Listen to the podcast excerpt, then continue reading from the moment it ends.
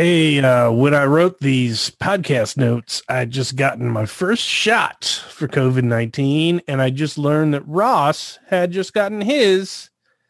And I talked to Spencer, and he mentioned one. So I figured by the time we recorded this, we would all be half vaccinated, baby. But then Spencer didn't get his. And now Birk's here. Hi, Birk. Hi. He hasn't had a shot yet either because this is America. So we're we're not we're one fourth vaccinated. We're two Huh? eighths. But One half half of the people in here have been vaccinated. One half. Well, oh, one- one shot, So half of a half vaccinated, Half, you know, baby. half- Yeah. Progress. Yeah. Cheers.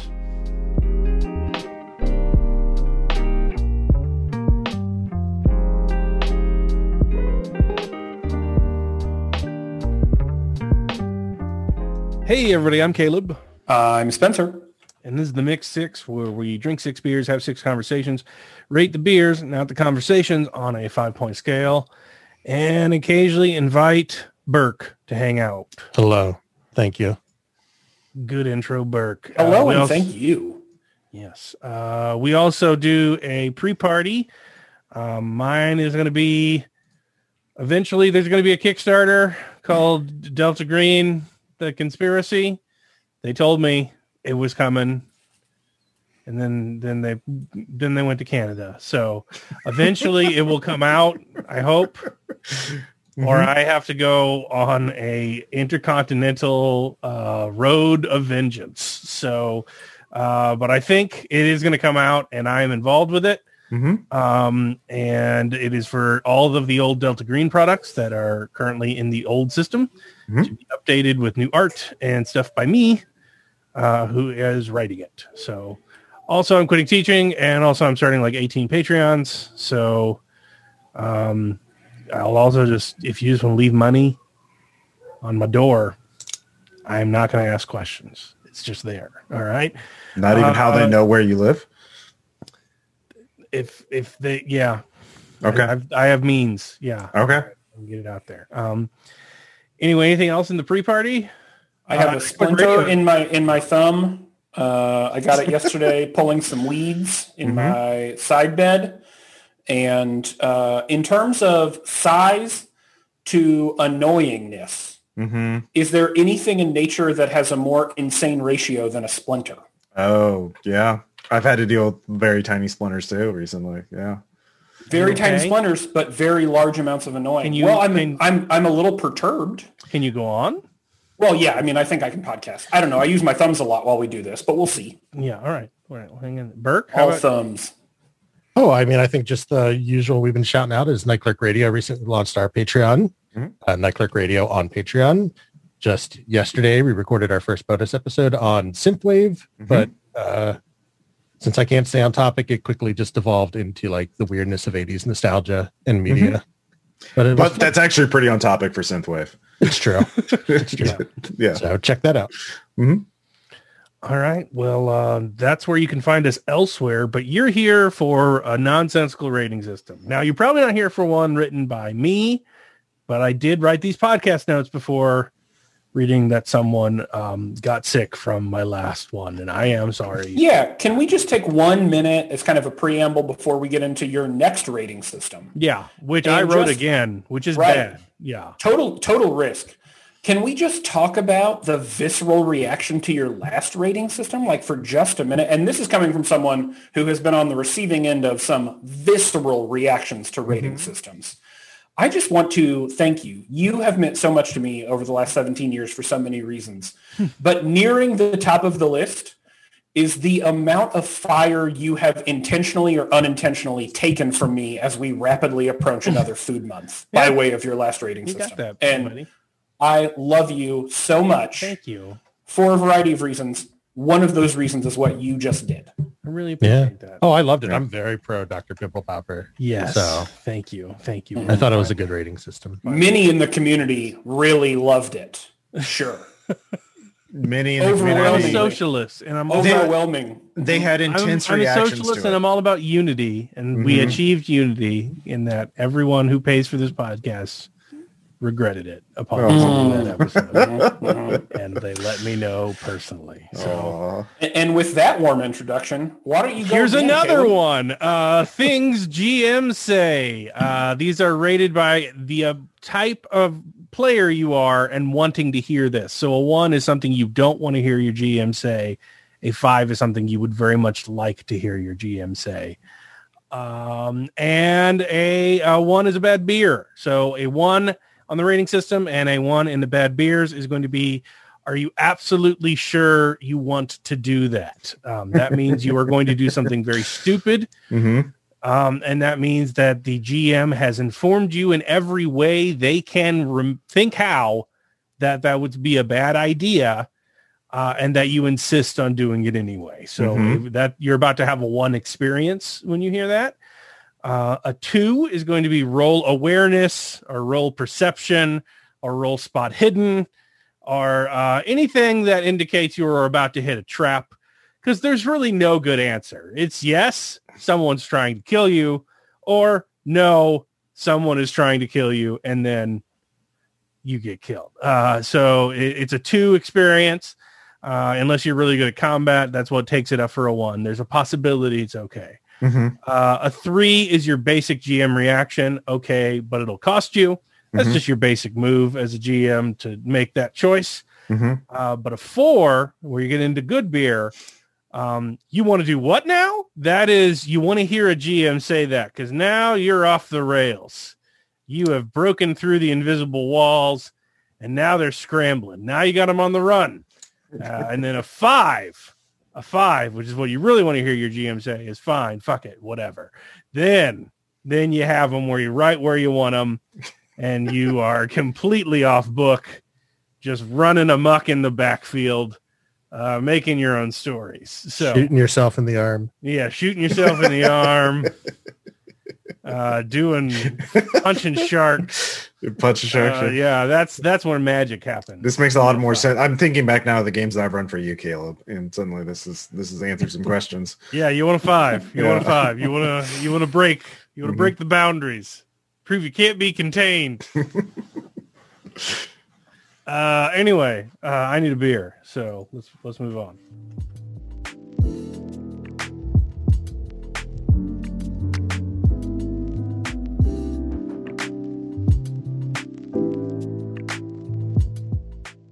Spencer, what are you drinking? from 4x4 Brewing, which is a local Russ, you've had some of their stuff recently, I think, on the podcast. They're located not too far from my office. This is the Tall, Dark, and Cordial, which is a chocolate cherry stout.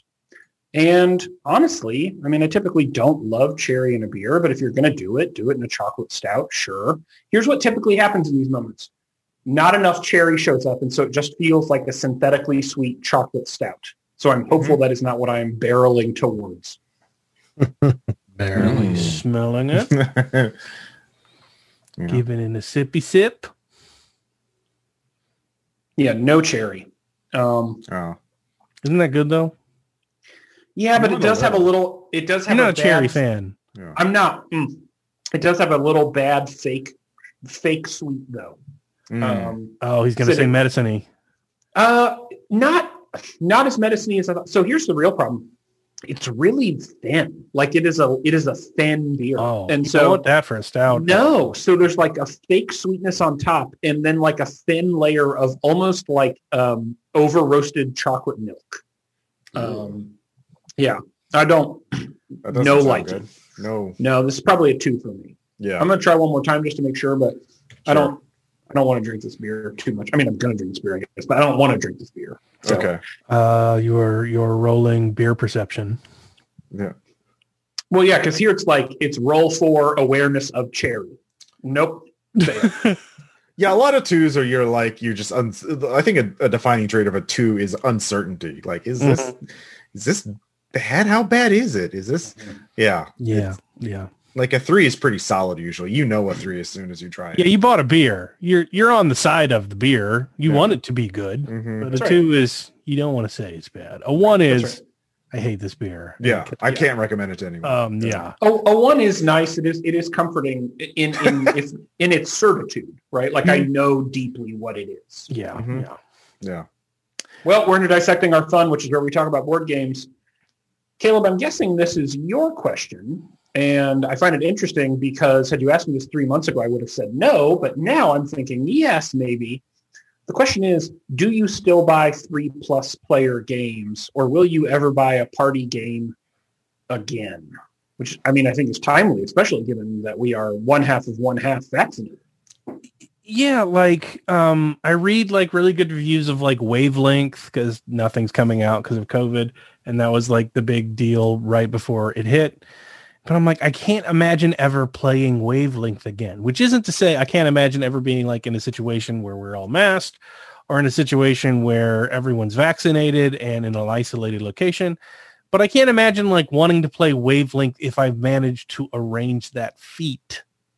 Mhm. So like I have a bunch of like Euro games like that I hope to play one. I got like Hansa Teutonica. I've got Flotilla. I've got some big chunky ass games. Um, and they're the only thing that are on my shame shelf anymore because quarantine is gone. Like Sarah and I have burned through the shame shelf and multiple campaigns of multiple games. We did a whole Gloomhaven campaign. Like we are, we are good on the shame shelf, except for stuff I physically can't play because I don't have people to play it with. Right. Um, and like I have stuff that's coming that's been slowed by COVID. Like I have Blood on the Clock Tower coming, and I can't. I couldn't really imagine before, except like a best case con scenario, playing like a 13 player, extremely complex, like werewolf esque deduction game like Blood on the Clock Tower. Now the thought of it gives me a literal panic attack. Like the idea of being in a room with that many people and having to talk that much well, it sounds like teaching, and of course it's nightmarish. Uh, so like, yeah, I don't want anything to do with that now. Like, I'm probably going to get that. Like when they give that to me in the mail, I'm probably just going to like turn around and be like, "Please take this." Wrong, wrong address. Not Yeah, here. Uh, yeah. Um, so yeah, I don't know. I, I I don't know where you guys are at on that. Um, I I have certainly paused on some stuff that was three plus players. I I've paused on it. I've paused on buying board games generally. Yeah. Over the last Mhm. year, like I between Perhaps between question. Yeah bars, lift expenses, and board games. I have functionally gotten a second reasonably well-paying job over the last year, and and and board games are are definitely something that I'm not buying as much of now. Um, we did buy Pandemic Legacy Season 2 after finishing Legacy Season 0 on your recommendation because Season 0 was, and I'm not fucking lying, one of the three best board game experiences I've ever had in my entire life. And that was a game we bought during quarantine. So like I haven't stopped buying games, but Right. I heard it was good at two. I Alternatively, didn't recommend you buy season two. and I have some thoughts as to why you shouldn't buy Season 2, and we'll do that in a different version of Dissecting Our Fun. Um, but but no, uh, the few games I've purchased during the the quarantine period have been two player games, games that I knew well at least played at two players. But having said that, um, I am quickly and intensely becoming of the opinion that upon full vaccination, one of the first things I want to start doing regularly is meeting in person for the podcast and meeting in person for regular board games again. Yeah. Either in a public location like Best of Luck, like we were doing for a period of time, or just somewhere where all of us can be in the same physical That would be presence. Very good. Mhm. Yeah. And so when I go back to buying board games, which I plan to do in the coming months as a part of my, this is a social activity for me, I am going to have probably even more baked in social anxiety around being in groups for a period of time after all of this. Mhm. Board games have always been a salve for social anxiety in group settings. And I imagine I will lean on those and beer even more heavily uh, in the coming months as I return to public life. Yeah, absolutely. Um, and and yeah, in that way, I am uh, I, I am very excited to start buying three player games and party games again. I think Wavelength is a great example of this. There are a couple of other games that I'm interested in playing. Cascadia will be coming soon from uh, Flat Out Games at all, And I am excited to start getting these games back to the table, and I will start spending money on them when it makes sense. And it doesn't make sense yet, but it is rapidly making sense more quickly. Yeah. Um, I do know that one of the things I want to do after yeah I get vaccinated like this summer, uh, I'm thinking about running a Lancer campaign because they have a pre written campaign that they've released with all the encounters, though all the work of doing that. And that, I think that that could like before quarantine, um, like I had a weekly Gloomhaven group. So like I feel like because it Lancer is such a complex and it's almost board game like, uh, that could fill the same sort of role. So um, yeah. yeah. I get like I'd love to rebuy King's Dilemma and try it in person where I'm not trying to juggle it on a spreadsheet and Mhm. like Mhm. but like all of it after a while doesn't feel like man when when quarantine ends and like I stopped thinking those thoughts a while ago cuz Mhm. doesn't feel healthy to be thinking about when quarantine ends. Like, and I know like the vaccine works. I'm not being an anti-vaxxer. I'm not being a crazy person, but like, it's just hard to believe after a while because damn, this has gone on for a long time. Yeah.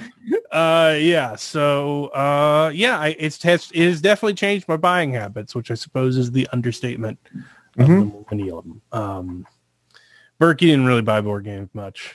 No, the only board game I got this last year was the one you gave me, Stellar, and that's two players.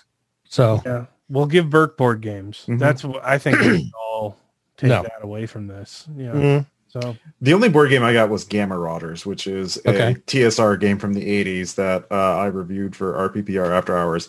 It's very silly. It's about giant mutant animal cyborgs fighting each other. Um, so um, that that I do want to run at some point or play at some point, but that's an indulgence, and I didn't get it for playing. I got it for reviewing. So yeah. And we got to play that uh, that minis game uh, that we've had sitting around Oh, for yeah. like two years that Ross. Oh, yeah. owned. Mm-hmm. Yeah. I'll have to three now. rewind the- It's definitely three years now. yeah. yeah, three years. Operation Red Veil. Yeah. Yeah. Right. Who? What is time? And so Uh, uh, I've got yeah, I mean, Giant Killer Robots. Great. Whenever Super you want to break the Mech Warriors out. So yeah. Mhm. I'm going to use that for your Lancer campaign, by the way, the two foot tall one. Uh, Bringing not- my own mini. So You're- okay, we'll have to figure out how to scale that. Yeah, Yeah. yeah. Well, I guess we could use Warhammer 40k minis. I, I think uh, Jason has some big boys too. Uh, yeah. Mm-hmm. damn it, he's ready for everything. anyway, I need a beer.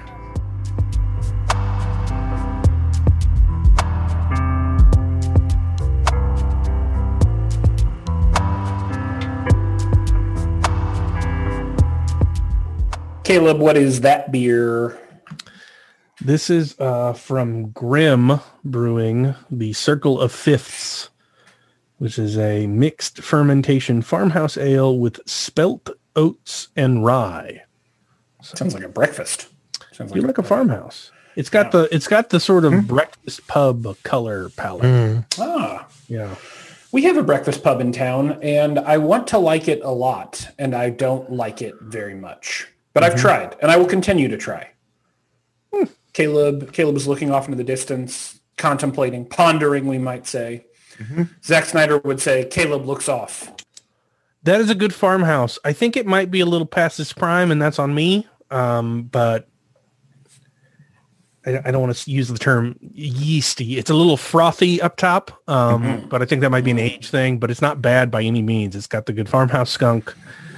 Uh, it is um, very carby. Carby. It tastes like uh, wheat. Obviously, uh, it it is a it's like a wheat farmhouse, but it's very intently wheat. There's very little citrus or like any kind of note you would normally have in a farmhouse is gone. It's just like maximum farmhouse funk, um, Yeah. which I like. So that's a four. Uh, Yeah. yeah. It might have been a five if I got into it sooner, but Right, right. Something on the top helps me a little bit there, um, Yeah. which is probably that five difference. Hey, we're into We Make a Pair, which is your number two vote getter. And Greg Bennett suggests, and We Make a Pair, well, since my Halloween treat topic was such a journey of discovery, why don't we make a pair with common Easter treats? As you all know, we are avid followers of the faith, and so therefore we take Easter seriously. Pair your alcohol with chocolate bunnies, peeps, cream eggs, and dyed eggs, which is a real deep cut there, Greg Bennett. But I appreciate the idea to talk about, the opportunity to talk about what it would be like to drink a beer, reminding me of dyed Easter eggs. with that, Caleb, you throw, or no, we're not, we're not b hole and winning here. What do you pair with a, with a Young's, or excuse me, what do you pair with a chocolate bunny?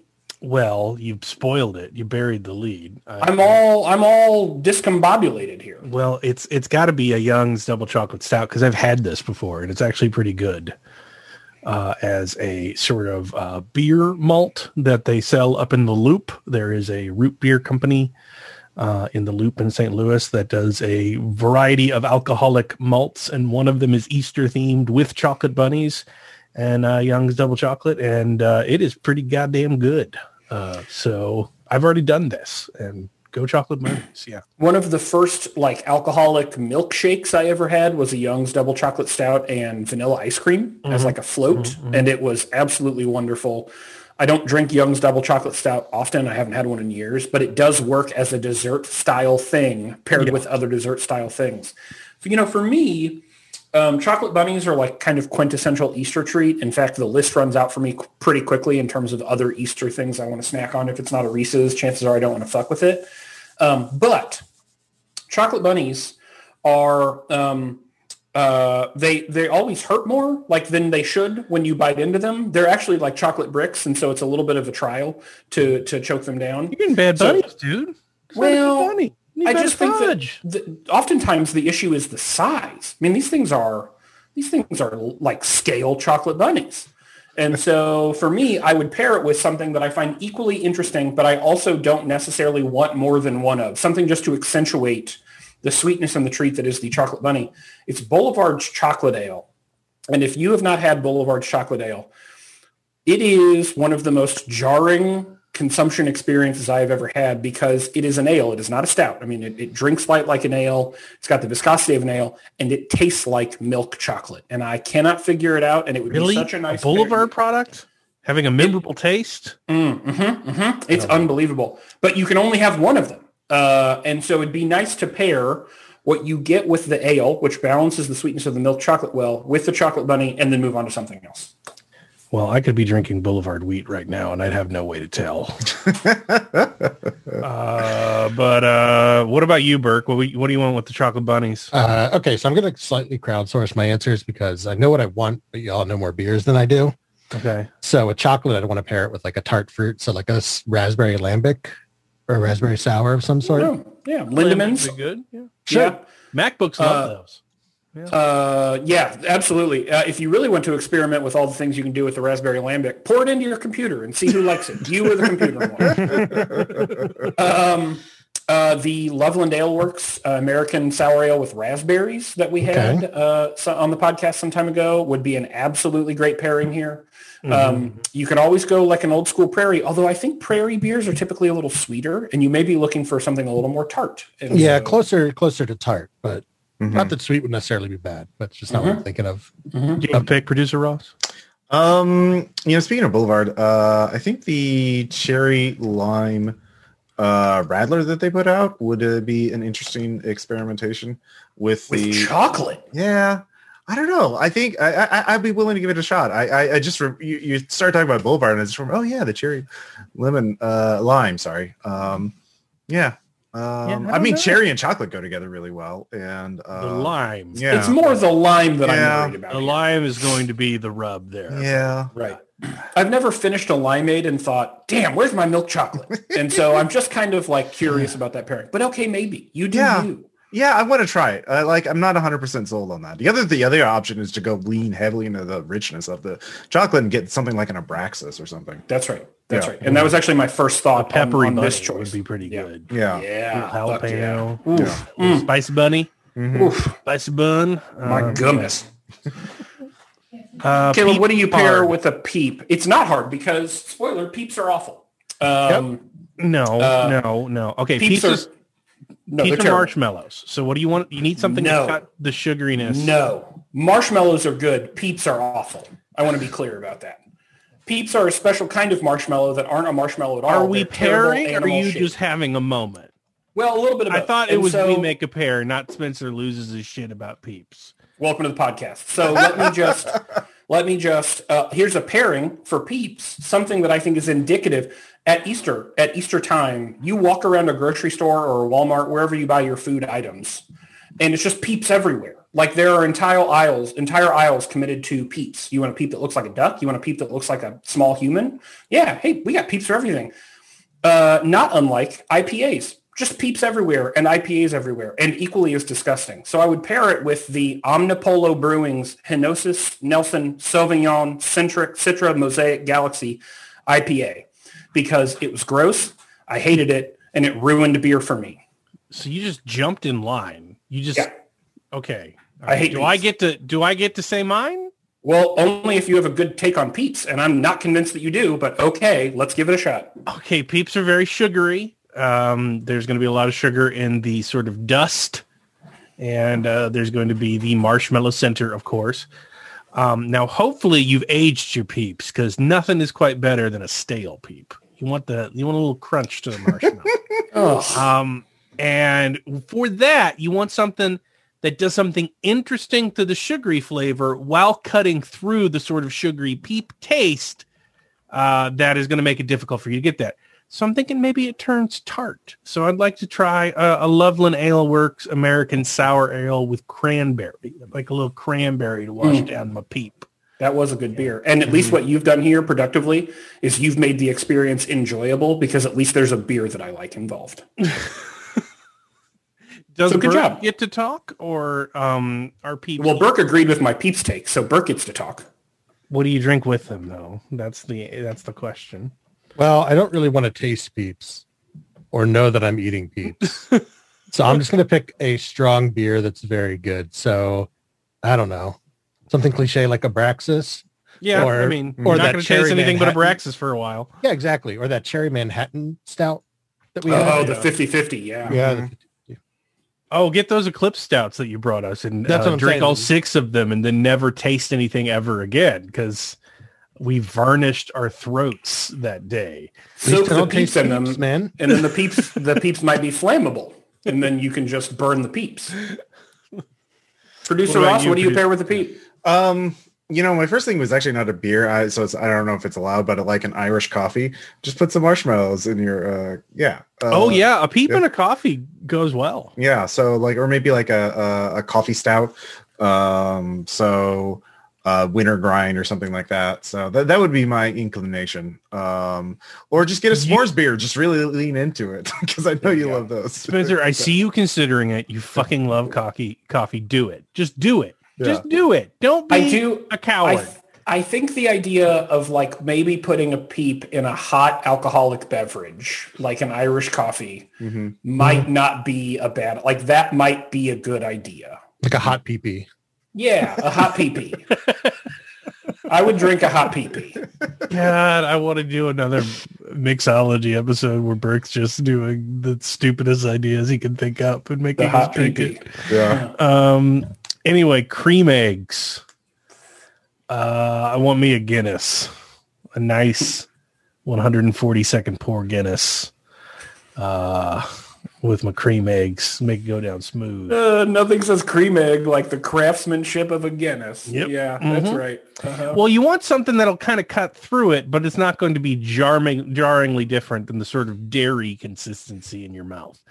Um, and that's a Guinness, which is surprisingly light, despite being, you know, pleasantly foamy and malty. So that, that's what you want. Yeah, Yeah, no, I, I think you're right about kind of like having I- a dark chocolate cream egg when you eat the Guinness. Mhm. with it. Yeah.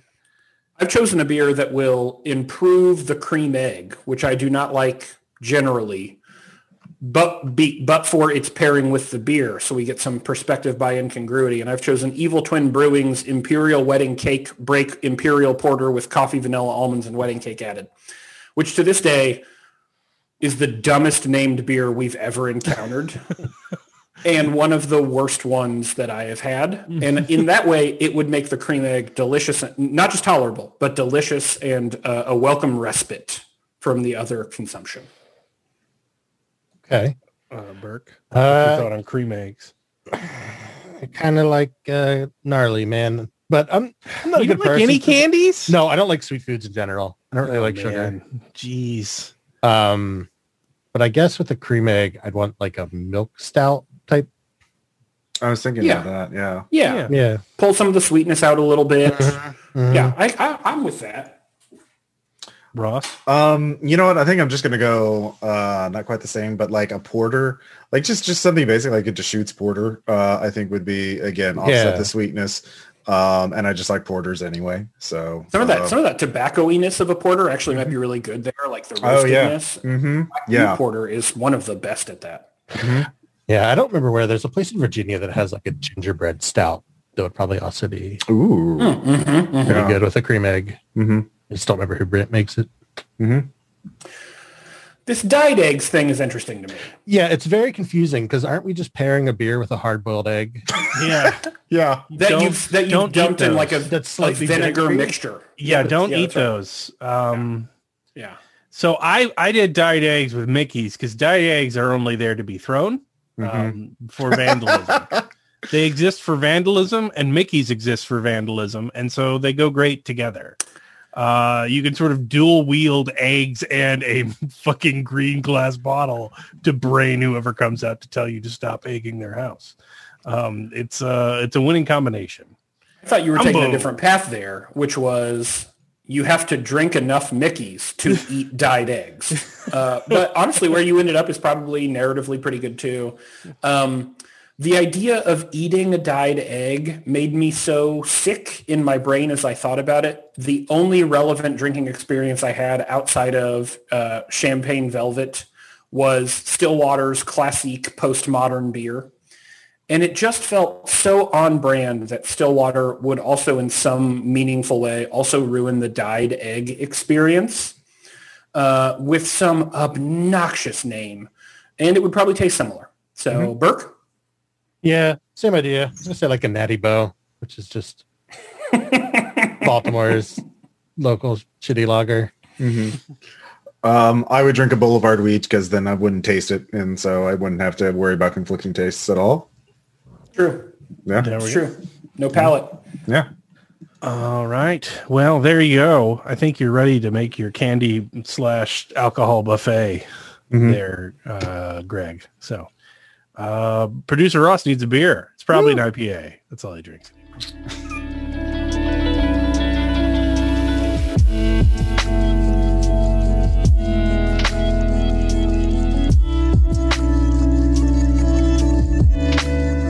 Producer Ross, what are you drinking? Well, this is the last of the Breckenridge Brewery uh, beers from the variety pack that I got. This is Avalanche Amber Ale, and there's a picture of a mountain on it. Uh, caramel malt body with a light hop character. I'm sure that's true. Oh, Mm-hmm. That beer's going to be a three. That beer's going to be a three. Yeah, it's a three. It's it's it's, it's beer, and it's it's an Remember amber. when you brought us the Texas beer sampler and I felt like I was being tortured?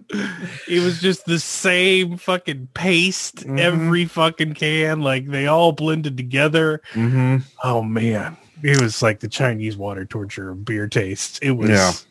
It's it's fine. It's an amber ale. It's very yeah. What what what more can you say? It's pretty light. Um, it's like that food they not much of a taste. Not much, no aftertaste. Yeah. It was it was almost a psycho, like a psychology experiment. It was like they put the same beer in 32 different packages.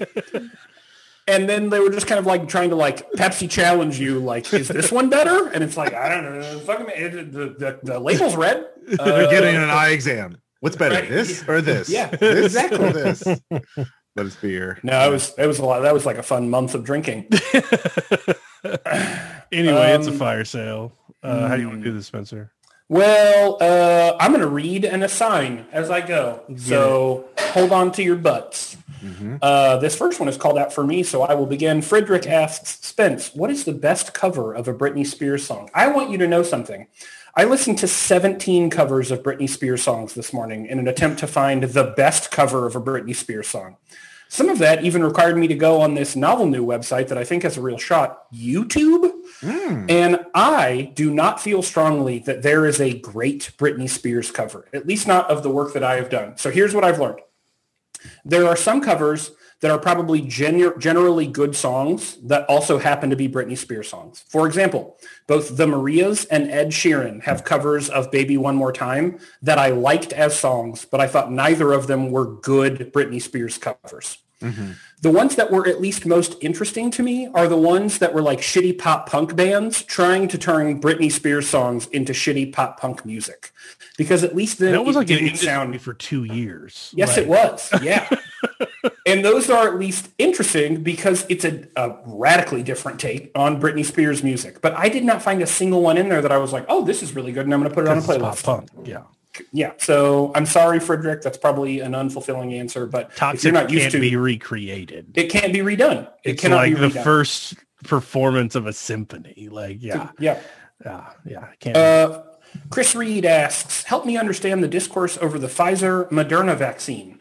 Why has which vaccine you received become a focal point of one's identity? Is this like the Sega Genesis Super Nintendo console wars just for life-saving syringe fun? For what it's worth, I got the Pfizer one, so P fuck the haters, P5 faux life. Caleb, what's the deal here? Uh, it's about which nano machines you want to build a receiver in your brain, uh, and therefore which army you will be recruited to Yeah, when the signal goes out and the water wars begin. yeah, yeah. Uh, now, Ross and I hmm feel joy whenever we think about Bill Gates now. Mhm. So Yeah, yeah. um, soon my free will will be gone and I will be happy for it. And uh, the Cybermen will rule. Um, working as intended. Uh, Birk, Ukulele Herzegovina asks, I've been struggling with what the pandemic means for our moral duty to each other and what it means when so many people reject that duty out of what seems to be deep pettiness and greed. I know this probably isn't totally appropriate for the Mix Six, but I wanted to know if the three of you have thoughts about this at all. we just bring a guest and throw him under the bus of the ethics question. Go get him, Bert. I mean, so I think the the first struggle here is falsely assuming that it's like everybody considers it their moral duty duty to help each other, and not their moral duty to just make as much money as possible. Um, so I think uh, the reason it's so disheartening is because the for the first time in the pandemic, you're really seeing capitalism operate as pure unmasked late stage capitalism, um, and just completely devoid, like just completely revealing itself to be devoid of any ethical or moral foundation. Cyberpunk. Do-do, do-do, do-do. I mean, that's that's what it is. Like, That's what it is. if that makes you feel bad, then you should fight it. Capitalism doesn't hate you. It doesn't care about you. uh, Ross, Stephen Lee asks, do you guys have a plan for recording in person? As soon as everyone is vaccinated, are you considering gathering on the table for shared beer and cookies once more? Yeah. Yeah. Yeah. Yeah. Yeah. I'll have I to think the misnomer in this question is plan. Uh, absolutely not, and we won't until the day of, but we are going to do it. yeah. One day. No, you need to give me at least a day in advance. I have to. My, they're my. Yeah, I have just dumped Oh. groceries on the table. Like, Russ, you need like a month to set up all your mics. and stuff. yeah. Don't lie. A day.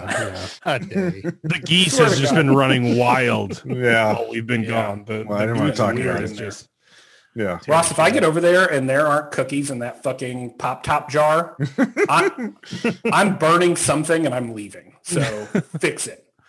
Um, Caleb Isaac from Kansas City asks, fan theories. There was recently an MCU property where fan theories were run amok. Are you pro or con on spending literal hours working out elaborate head headcanon for shows?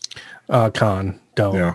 don't don't care. Stop caring about it. I don't care about it anymore. Uh, I I I understand caring about it. I don't think you're a bad person for caring about it, but I'm tired of it. And Yeah. so I, I I think you're talking about WandaVision. I haven't seen it. Yes. And I'm fine with Yeah. that. Um, yeah. Yeah. So Yeah. I, I just want to say I binged WandaVision and I'm glad I did because then I just watched it all at once and I didn't have to anytime I saw articles talking about WandaVision spoilers, new theory, I could oh I should I should avoid that because I haven't seen it yet. So I got to avoid all of the fan theories and just watch the show. So uh that was good. So Here's why, here's why I'm really con this notion and really pro WandaVision because WandaVision didn't cater to really any fan theories. It just said like, no, we're just going to be a really great show about Wanda and Vision having a love story. Fuck off. And alternatively, I watched the Snyder Cut on Saturday, and I can tell you fan theories don't do well for your media. Mhm. Uh, Birk. Oh, wait, I guess I should ask me and No, or Caleb Birk. this. No, as it Birk. Is. Okay, Birk Birk. has to answer it. Okay. Greg Bennett asks, after seeing producer Maddie's picks, what would it take for Caleb and Spencer to go skydiving? Birk, what would it take for I think we and both Spencer? know that they would both never go skydiving. I think I I, have to could go skydiving. Really? I mean, we are our meat, and there's definitely a chemical compound that would get me there. Like, Okay. it's, I'm not saying it's out of the realm. I don't know what that chemical compound is, but I'm sure. Spencer, can we get you to do a couple tabs and jump out of a plane? I, I think I'd at least get in the plane, Okay. but I make no promises after that commitment. well, if you're already in the plane, then I'm strong enough to throw you out. Yeah, that's yeah. Uh, man, I am terrified to ask producer Ross this question, but producer Ross, Sean Whalen wants to know what film, TV show, video game, etc. do you love, but were surprised to discover how many other people loved it too? Whenever I find an obscure piece of media that appeals specifically to me, I'm always shocked that I'm not the only person it was made for. Uh, let's see here. Uh, things that I like. I mean, there are things that I'm surprised anybody likes. Uh, like uh, pimple popping and th- those kind of shows. Those I don't. I don't understand the appeal of that at all. Uh, Right. but things that I liked uh, that I was surprised other people liked. Um, I was probably surprised. Uh, Battles uh, Without Honor Humanity, which is a six film series uh, made in the 60s and 70s in Japan about the yakuza and the it's it's a lot of angry Japanese men yelling at each other and So stabbing each other. fingers. So many pinky fingers. And the thing is, the, the plot is so Byzantine. There are so many different crime families with so many different connections and betrayals and alliances. Like it makes The Godfather look like fucking uh, uh, uh, a reality. I mean, it, it, it's it, God. It's it's so inscru- it, it's so complex. Um, and uh, I, I'm surprised it's it's very well received. And I thought I like this because I don't understand what's going on entirely, but it's really cool. Um, so yeah, probably that that that that comes to mind immediately. See, that's a good poll and also not something I've ever heard of or would think about. So congratulations. Uh, post-pandemic small business collapse, Jacob Derby asks, what's the base, best takeout or restaurant experience in Missouri? I just impulse bought 18 tacos and sides from a local pop-up restaurant for next Taco Tuesday. A, great move, Jacob Derby. Just totally great move. Best takeout, that's tricky. I typically find, and Caleb and Ross, feel, yeah, everything's takeout. One, um, Best There restaurant two- experience is don't go to a restaurant. Take out. right. Go home. Yeah. There are two Indian places in town. One is better than the other, but both of them deliver very well and they give you a shit ton of food for a mm-hmm. reasonable amount of money. You can order a good Indian takeout meal and eat for three days if you really plan ahead and things are packaged well and you end up with plastic containers in the as an outcome. Mm-hmm. That's pretty good. There's also like a little restaurant here in Springfield called The Grotto. And in an era where we've all been a little more worried, some of us have been more worried about health and sanitation. Everything is packaged in high quality plastic containers. Everything has stickers over it, over it so that you know that it hasn't been tampered with since they packaged it. And the bags are heat sealed up when delivered to you. So you know that a random like Uber Eats driver didn't get in there and rummage around like a raccoon. And I really appreciate that level of quality in my food delivery. That sounds yeah, that's that's good. I like that. Yeah. yeah. Yeah, totally wonderful. I'll have to order from them. I've never had a raccoon for an Uber Eats driver, but Oh. I have been Must be this part that of town. Yeah. Yeah. Uh, all right, that was a fire sale. We did it. We did it, everybody. I'm gonna get a Get out of this plane.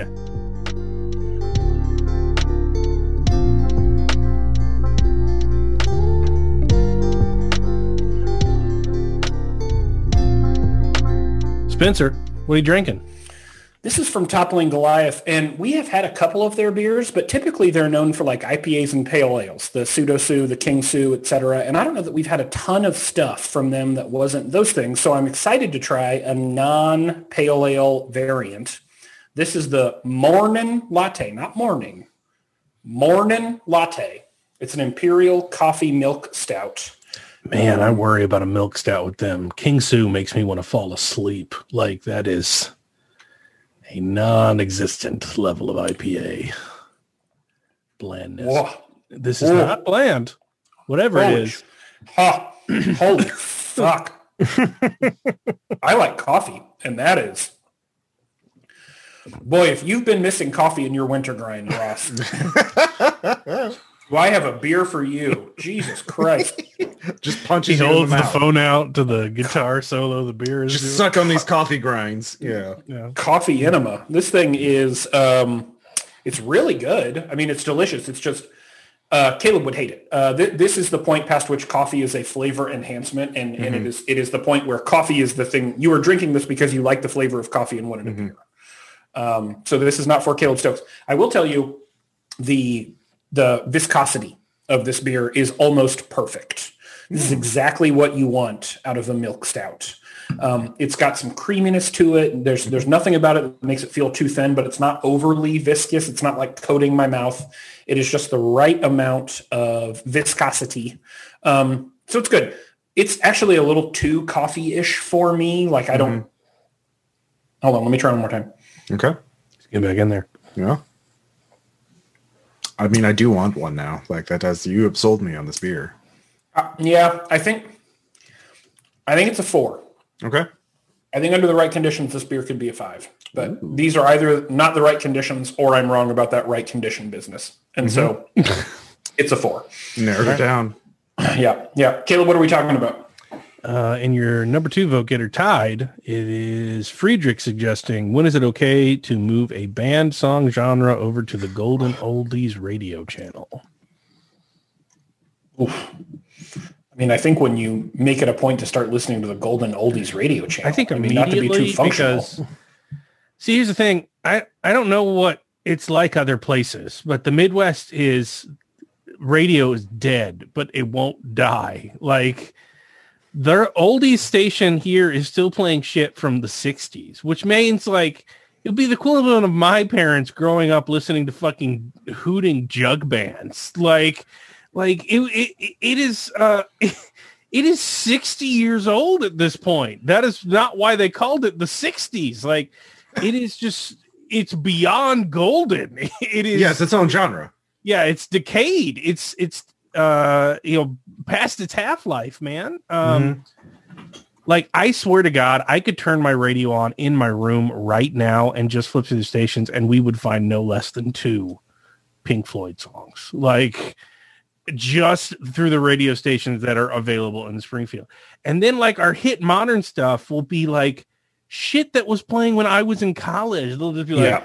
hear the little new one from Lil Jon. And I'm like, I Mhm. I went to a Rush Week party to this. Like, this is not new. Like, um, so yeah, radio's just dead. It has been completely killed by the internet. Um, I don't think I hear that. I hear that video gold- took a first crack at it. I don't think there is a Golden Oldies radio channel anymore. At least not where I have ever heard. Like I've heard Mhm. there are urban centers that have actual new songs, and then it's just the oldies station, and then it's usually that, and then you'll have like XM will be like greatest hits of the '90s, or it'll be like greatest hits by the '90s by people who's had blue eyes, or like one of those insane algorithmically chosen stations. Like Yeah. um, but like radio broadcast radio eh, immediately because they haven't done anything in that regard for the last 60 years as far as i'm concerned like nothing's moved It- over. in my mind, here's how the taxonomy should work. A thing is popular in a given time, and then five to 10 years passes, and now that thing lives in a category of music or genre of music that we refer to by that time period. So for example, right now we would call it 90s music or early 2000s music.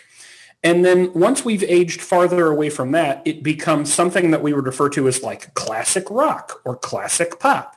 And after we've moved past a distance that makes a thing classic, then we're into oldies. And and the way in which we just generate, spin up, and spit out music anymore, like I just don't think life cycles like that exist for songs all that much anymore. Like I don't I don't think there's a world in which, yeah, by Lil Jon and Usher ever makes an oldies category. You know what I mean? But it will always make like a, a, a party mix for people of our age, even when we're 60, um, because that's where even lives when i drive us. to kansas city i'll be like remember vampire weekend i'm like Right. yeah i guess what it's 2021 like why are you playing vampire weekend Exactly. Um, because I was thinking about this, like I was looking to like I was listening to MF Doom uh the other day because you know he passed and Yeah. I, you know I, I liked him uh, quite a bit before that. Um, but I was thinking like he should have been in an oldie station before he passed. Like the last thing he put out was in like 2009 or something like that. Like it, it, it was a while ago. Like I listened to him in college and high school and stuff. Like, um, yeah, I just think we've frozen in this Mhm. like omnipresent um because of the internet for some reason it, but it just keeps- Algorithms. Yeah it's not changing it's just bifurcating endlessly into Right. deeper and deeper algorithmic uh venn diagram holes yeah Right. Yeah. Mhm. Things are on TikTok or they aren't. yeah Um, or in this case, things are on TikTok or Night Clerk Radio or they aren't. Eh? That is that correct. one? Absolutely. Mhm. Yeah, I mean, genre only exists for market segmentation and tuning audience expectations for what they're they're going to experience for any piece Yeah. of media. Mhm. So stuff will just get shuffled around as needed. Like radio is kind of irrelevant, like you said, and stuff doesn't really get shuffled around because you don't have the limited number of outputs that you do like on radio. Like you said, Sirius, Sirius has so many stations because they can just they just have like 600 stations. yeah So they can have 12 finely tailored classic rock stations and Mhm. 12 country stations or whatever. Um, so yeah, so stuff just gets moved over, I think, whenever they feel that the that music no longer matters for whatever the current youngest market segment they're targeting anymore is. Mhm. Which is why now you have like Nirvana and Soundgarden on classic rock radio. Yeah. I do like the idea that we could be categorical. Like we could say there are 100 slots available in each of these classificatory systems. Mm-hmm. And once one moves in, one moves out. And it either moves to the one older than that or it just goes away. And mm-hmm. I am fine holding the line on that if people are willing to give me the opportunity to control all of radio, which by the way, happy to do. I mean, So, what think a about damn nightmare that would be think mm. about who Ugh. who listens to radio. I think they're I mean, uneducated guess, but my guess would be one, people who just don't care enough about music to have like to play music from their phone or, or plug in a CD or have no or- control Yeah, or Or like yeah, people who are too poor uh, or unable to uh, have that control in their. uh, In, it's primarily the people at work and at, in in their cars, right? So like those are your two market demographics, and so you just look like okay, we want to capture this age. What music was popular when they were in high school, and that's that's our format now. the the most popular form of radio station down here is literally radio for people to die to like it is just like uh, sarah and i are obsessed with listening to these old radio stations that can only exist for people in nursing home. There's one that will just every hour on the hour fucking play the theme from L.A. Law. No explanation. They just want to remind you of the show. Hey remember L.A. Law? And then you die. Uh, and they put your terry cloth blanket over your face. Um yeah that is the radio in the midwest friedrich. So uh yeah it all needs to be taken out back and put out of its misery or uh it needs a major update uh because we uh everything's online and radio's not moving forward anymore at least in this country so. Mhm. um yeah uh that that's it. Uh, i need another beer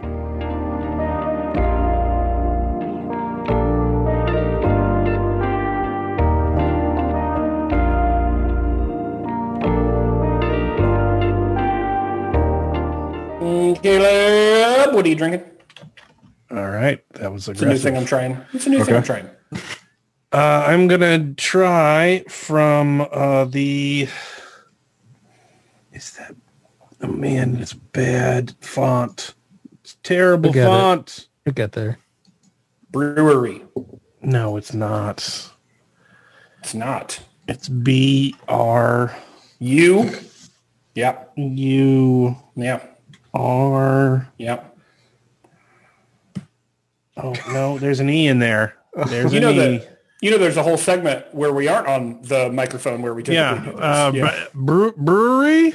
Hmm? B R U E R E Terreux Saison Rue. Mm-hmm. a Belgian ale brewed with rye and Brettanomyces. Good job. It says rustic, golden Mm-hmm. rye. yeah. Mm. While Caleb tries that unpronounceable and, and illegible beer, I just want to point out something. I tried something new, and Caleb said that's aggressive, and Ross said okay. So that that's how that bit went. Well, I wanted to ask you how you felt about it, Spencer. Well, did your I'm not gonna rating interrupt. system cause anyone to faint? Yeah. Because things can go worse on this podcast when you try. Right. It didn't, and honestly, I liked it enough to try it again. Okay, yeah, then you should do it. Follow your heart. I mean, I an in of one I don't think would be sufficient here. yeah. That is a perception check. That is not very good. Oh, bummer. Uh, it it tastes uh, very boring and very flat, which you do not want from a saison. You need some sort of effervescence. Uh, I did not care for that. So, two. Sorry. Anyway, uh, this is your number one vote getter for this week, which is holiday annexation, our frequent, well-loved segment that we do here. I'm so excited to do this again. And so, as part of our imperialist mission here at Holiday Annexation, we can't let any culture besides America's have holidays of their own. As such, it is time to fully Yankify St. Patrick's Day, or at least finish the job we've already started and put the old leprechaun out of his misery. So, um, we no longer have to just insult nationally Irish people by singing like old Danny Boy at parties are like vomiting green are like really confusing them because it's a nationality and not an ethnicity and most of these people are actually scotch uh, and all that kind of stuff.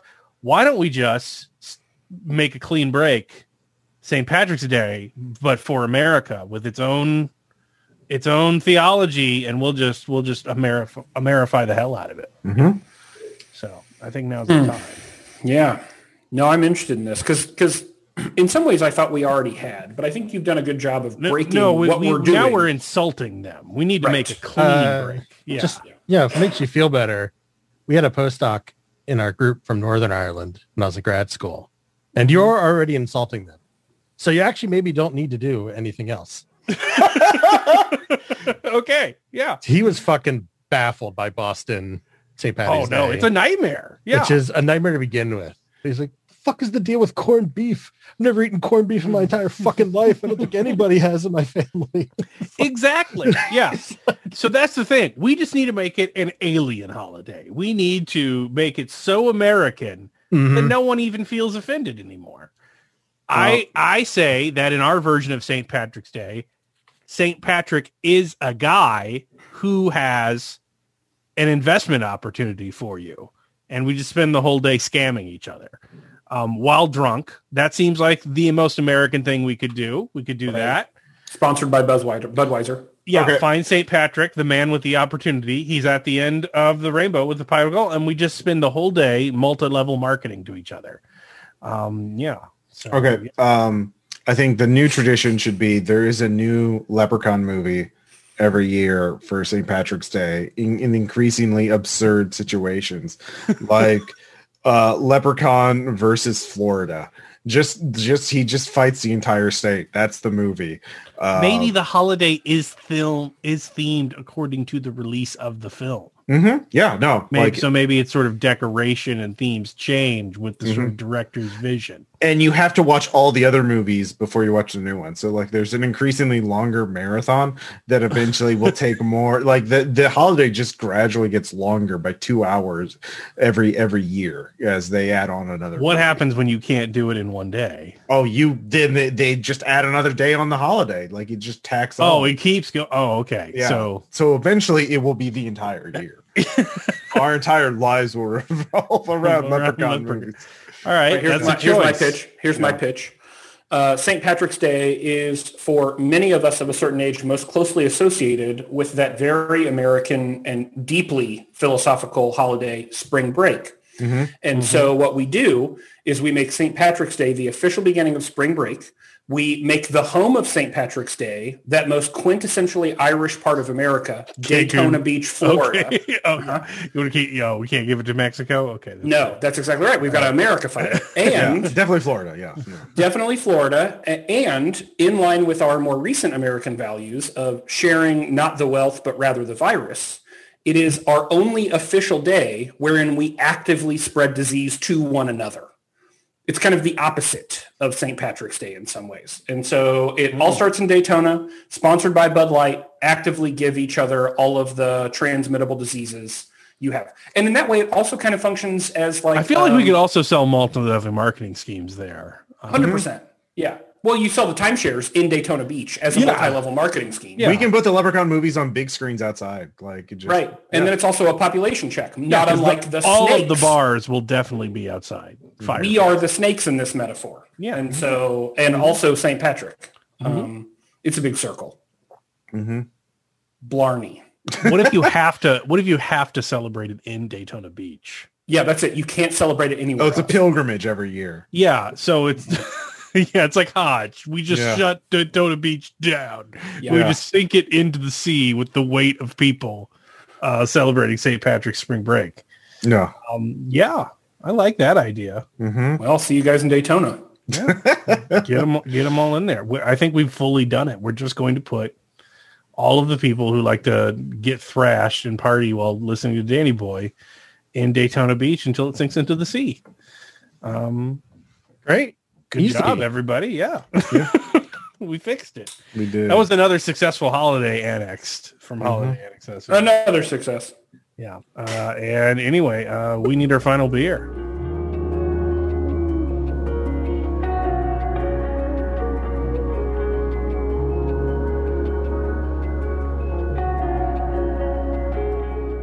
Producer Ross, what are you drinking? Son of a bitch. Well, I thought I thought that was perfectly fine. It was it was fine. Um, Avery Brewing um, has a variety pack, and I'm going to inflict it on all of us, or well, on myself. The best part, the best part about recording virtually is that no, you are not. Yeah, You are going Well- to inflict it solely upon. We have Yeah, quarantined. We get just the best parts of it. yeah, Yeah, we that's right. quarantined Bross's bland, bland beers. Yeah, Uh, this is a hazy-ish IPA. Uh, juicy and hazy India Pale Ale, seven percent alcohol. It's inspired, expressive, and abstract. Brewed Oh. with Rocky Mountain water, malted barley, malted wheat, flaked oats. Hope? the Uh, No. no, no. The Hops. Sorry, that that's not printed very well. the longer it goes, the more three it That, becomes. that label was written by Zack Snyder. Yeah. Yeah. Yeah. No, that's a one. That's a that's Yeah. a three. Yeah. It's a I cannot it's got it. I mean uh, probably a two or a three if you really like IPAs, but I I, I don't like them. Uh it just punches you in the face with And uh, yet- hops. you keep drinking them.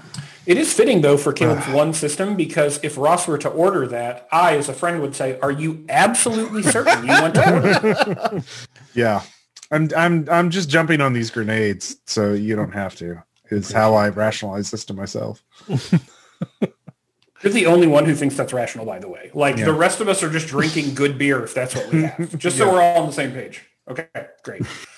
Um, Caleb weren't drunk enough, and I believe this was your suggestion, so I'm going to let you take it away. Yeah, this is me uh, not being able to afford therapy all over again. Uh, anyway, this is a drunk enough for uh, dealing with a midlife crisis accusation. So I've never really had to deal with this before, but I seem to be getting a lot of them lately. Accusation When is a weird say like, term. "What are you doing next year?" And I'm like, "I'm quitting teaching become, to become a writer," and they're like, "Oh, okay." Porsche next, huh? Uh, yeah, uh, I'm getting a lot of the midlife crisis accusation. So uh, just sort of talking about that. I don't know if anyone else has gotten that before.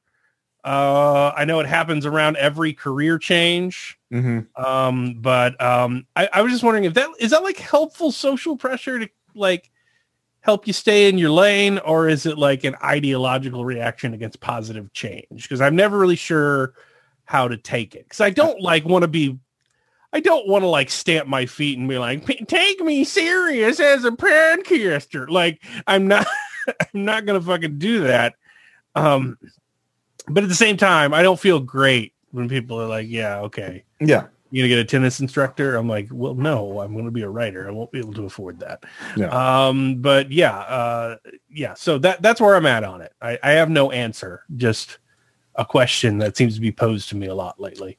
I it can be both and I think um sometimes it is uh you know like don't look at your your decision based on like whether or not it's a midlife crisis but like why what led you to this in your case I think it's definitely a valid thing because teaching is just too much of God it, it just just from the stories you've told me uh, uh, off the, off the air like No, it's Yeah, It's, burnout it's is gonna real. it's not going to change my mind. No. That's not that's not under consideration.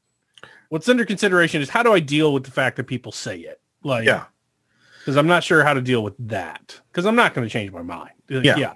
Yeah. Uh, but it, it, yeah, the accusation, hmm um, I, I don't know. Like, um, part of me was just wants to be like, yeah, it's a midlife crisis. Donald Trump was president for four years. four. He's president of the United States. He controlled the nuclear arsenal. That was Like- a crisis. Yeah. Yeah, like why? Where were you? Like, Mhm. was your life not in crisis? Uh, yeah, but but uh, but yeah, I don't know if that's helpful either. I just don't really how to know react when people say that shit. Okay. So just focusing on their reactions, not Yeah, because I'm not going I, to I definitely, I definitely. So first off, I've never really heard it characterized as an accusation. Um, but when you characterize it like that, I do think about it a little bit differently. Um, and and that's I, I don't like people thinking that like the reason I'm becoming a writer is because I, for the first time in my life at 37, considered existentialism. I'm, I'm not a Right. fucking dummy. Like, Right. Well, I mean, I do think I think crisis, right? Crisis suggests some connotation, anyways, and so I understand why, from the outside perspective, it might seem accusatory in nature. And I do think that, honestly, um, it probably does have some accusatory roots, which is to say, I think that this thing is very much a response from generations previous for whom success was not about achievement, but it was about maintenance. Did you find a thing and do that thing for the rest of time until you died?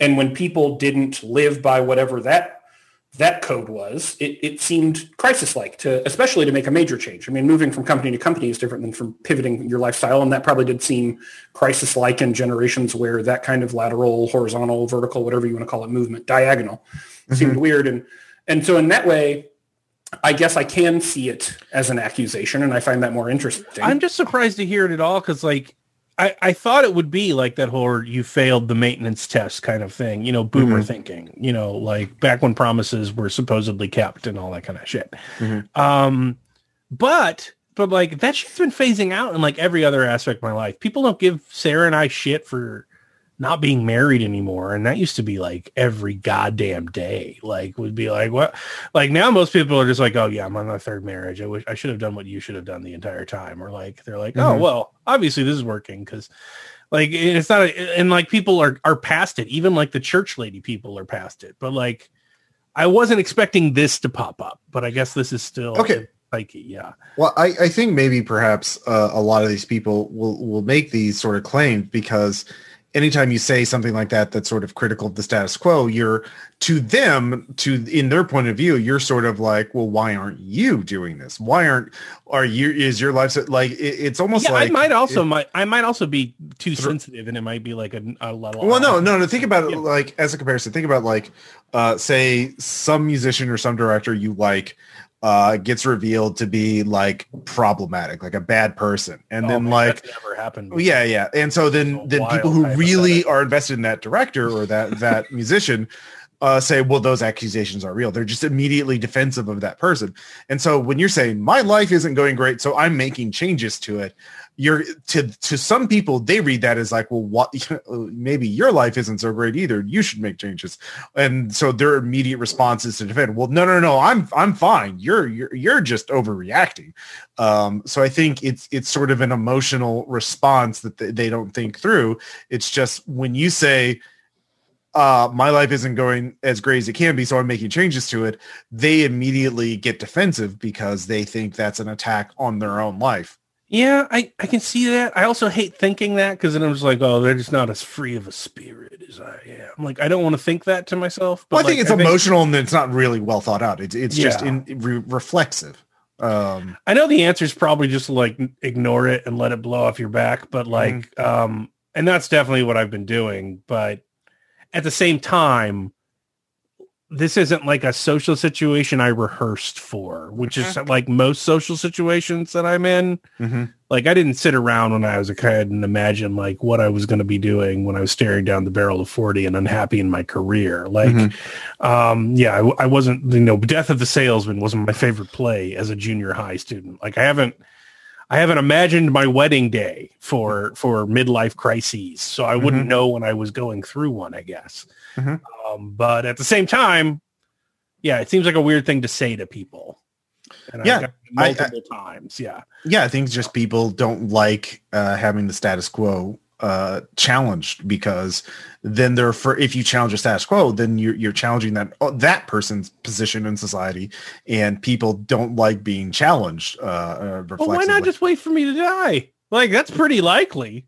I'm. It's pretty likely I'm not going to f- succeed at it. So Aw, you're gonna just sit there and just wait. no, Like that seems like the the more Well, because they're talking to you now. yeah. okay. Fair. It's reflexive. Like I said, they don't think about it. It's just the first words out of their mouth. Like it's not something thought out. It's just like, how dare you criticize the current situation? You know, um, Yeah. because it could be worse. It could be like, you know, you should be grateful for what you have. And, um, you know, I've got it good. Don't I have it good? Oh, I don't want to think about that.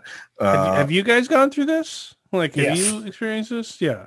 it's it's something I've asked myself a couple of times, and so in Mm-hmm. that way, I don't I don't necessarily think the term is good, but I do think the term serves a use, which is to like it is at least a term that we can use to organize and frame a moment in our lives and go, am I having something that suggests major paradigmatic shift for reasons of some intensity that are causing me to do something drastically different than what I have been doing? And yeah, I mean, I've done that stuff. I mean, I left the only thing I was like good at and did for 10 years out of nowhere at some point just because like I didn't want to do it anymore. Mhm. Um, and then I left that thing uh, and tried something else. And so Yeah, um, I- I, I kind of thought I I 'cause was I'm- maybe having one like during COVID a little bit. You know I guess what I it's mean? because this is the first job I've ever left, and not the first job I've ever been fired from. been fucking shit canned for and ridden out of town on a rail. Like they wanted me to have a life crisis, like the last time I left teaching. Not uh yeah, and I'm I'm sure there's some incident of that now, but um yeah, it could be kind of that. Like I've never been the first person to leave the party. I Mhm. guess. Uh, Yeah. I've always been not allowed into the party. Yeah, Like, I didn't. I uh, didn't get yeah. like. Uh, I didn't get like. Are you having a midlife crisis? Questions as much. I mean, I was. I was younger, and so I think that there's probably there's some age category here that didn't Yeah, make sense. But I did get a lot of like uh, what I think are the equivalent of that question, which is like, are well, kind of like your GM thing. Are you absolutely sure you know? yeah, what you're exactly. doing here? And I got I got quite a bit of that uh, on kind of both of those pivots, and Mm-hmm. that I think that's the nicer way of saying, "Are you having a midlife crisis?" Yeah. Um, and I just kind of, re- I mean, my response to that stuff was like, uh, "No," but I know, but I am sure that what I am doing is not a good fit for me anymore, and so you know, here, here's where we are. yeah. Um, and that that was good enough for me, and then I just kind of like plowed forward wisely or unwisely. Mhm. Um, I don't know. Uh, I I think it might also, for what it's worth, I think I don't know who's been saying this to you, but I would suggest that there's And it's, probably it's group- multiple people and I don't I don't bear them ill will. Like I No. think Mhm. people have said it genuinely out of like just ribbing Yeah. or you know something like that. But that. I think people who are closest to you might be less likely to use that kind of phraseology or terminology because we've talked to you enough and for long enough about how terrible the, the your work situation was. I would never, never say that. right, Teaching right. You wouldn't. Right. Every child is a blessing, Yes. And Yes. we love all of them. Until That's what the bumper stickers say. And so end of May, and Right. and no comment. Um, yeah. right. And so I think that also about just may be like a gap in knowledge. What about me? Have you dealt with this stuff? No. no, Um, never. no, No, one but I mean, dare you speak down look to at- E. Yeah. Uh, no, I don't mean like that. But uh, I mean, I don't know. Like, I think like looking at midlife crisis generally, I think probably feeling some level of ennui at some point is now normal because the bulk of what you're taught to work towards is useless anyway. Kind of a waste of uh, time and energy. Um, and if you look at how they're portrayed in media, it's either a, like you said, to mock somebody for having a midlife crisis, like how Yeah. dare you, Mhm. um, or to just sell them stuff. Yeah.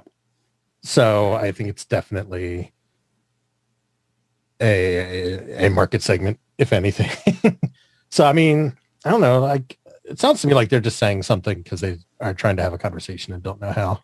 I don't know who you're talking to, or or Yeah, it's just multiple But people. I just- I've, I've seen people on Discord and stuff like that. So I just Yeah. feel like when people say that type of stuff, it's just they don't even think about what they're saying. They're They don't think about what they're saying. Words. and also they don't know anything about what it's like to have like your position or what it's like to have a creative uh, job um, like they think either writers or millionaires or um, they're beyond. They don't make money at all. Like there, there's no middle ground for them. They don't understand your position. Um, so, and I mean that's the main thing is they're not. Yeah.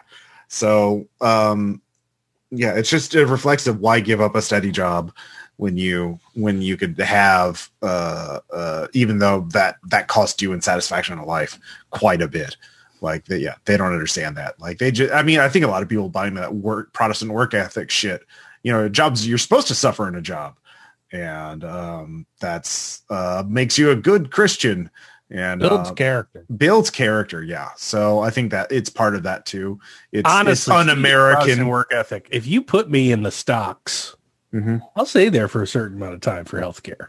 Hmm. Like a week in the stocks, you guys throwing shit at me, you get healthcare for a year. Wait Better who's deal. offering that Better That- deal in my in my where's the where's the sign up for that like Yeah, like get in the stocks. Yeah. We need a mix six T-shirt. Um, yeah, Yes. Yeah. Is that what this GME thing was all about? Mm-hmm, mm-hmm. yeah yeah. Brand me with a s- scarlet H for I have healthcare. Yeah, yeah Uh, I would take it. Um, I mean, also think about the person's track record of giving advice to you. Like, think about like, have they given advice to you in the past? What was it? Did was it actually good advice? Would it have been helpful if you had followed it? Uh, was it would have been Oh, bad? oh, again, again, not gonna take the advice. Uh, Yeah, yeah, yeah. ju- just like you know, the guy's on fire in the building. You're telling him not to jump out the window. Okay, sure, buddy. yeah. Uh, So yeah, think about that too. I'm Just think- worried about what will happen outside the window. Yeah. Like, yeah, uh, like if that's not gonna, it's not gonna change my mind. But I did wonder where the impetus of saying that came from. I, I again, I think the it's just reflexive and also people don't want to think about the status quo. A lot of people don't want to think about it. They they don't want to question it. Um, it, it's uncomfortable, and that's that's the worst thing is to be uncomfortable. Um, yeah, All right. Uh, so you've heard it here first. Uh, I am an artist who sees deeper into life than all of you. I am starting Not what I was saying at all. Movement with my friends. we are just gonna fuck around and eat in cafes all day. Mhm. Mm. And, Bohemians, you uh, say? Just write really obscure, difficult to read RPGs hmm um, and talk about, and we'll give interviews to anyone for, for any reason. Um, Right. Just total fame horse. So All press. um, catch us uh, next time you are walking um, the the street corners of whatever country I expatriate to.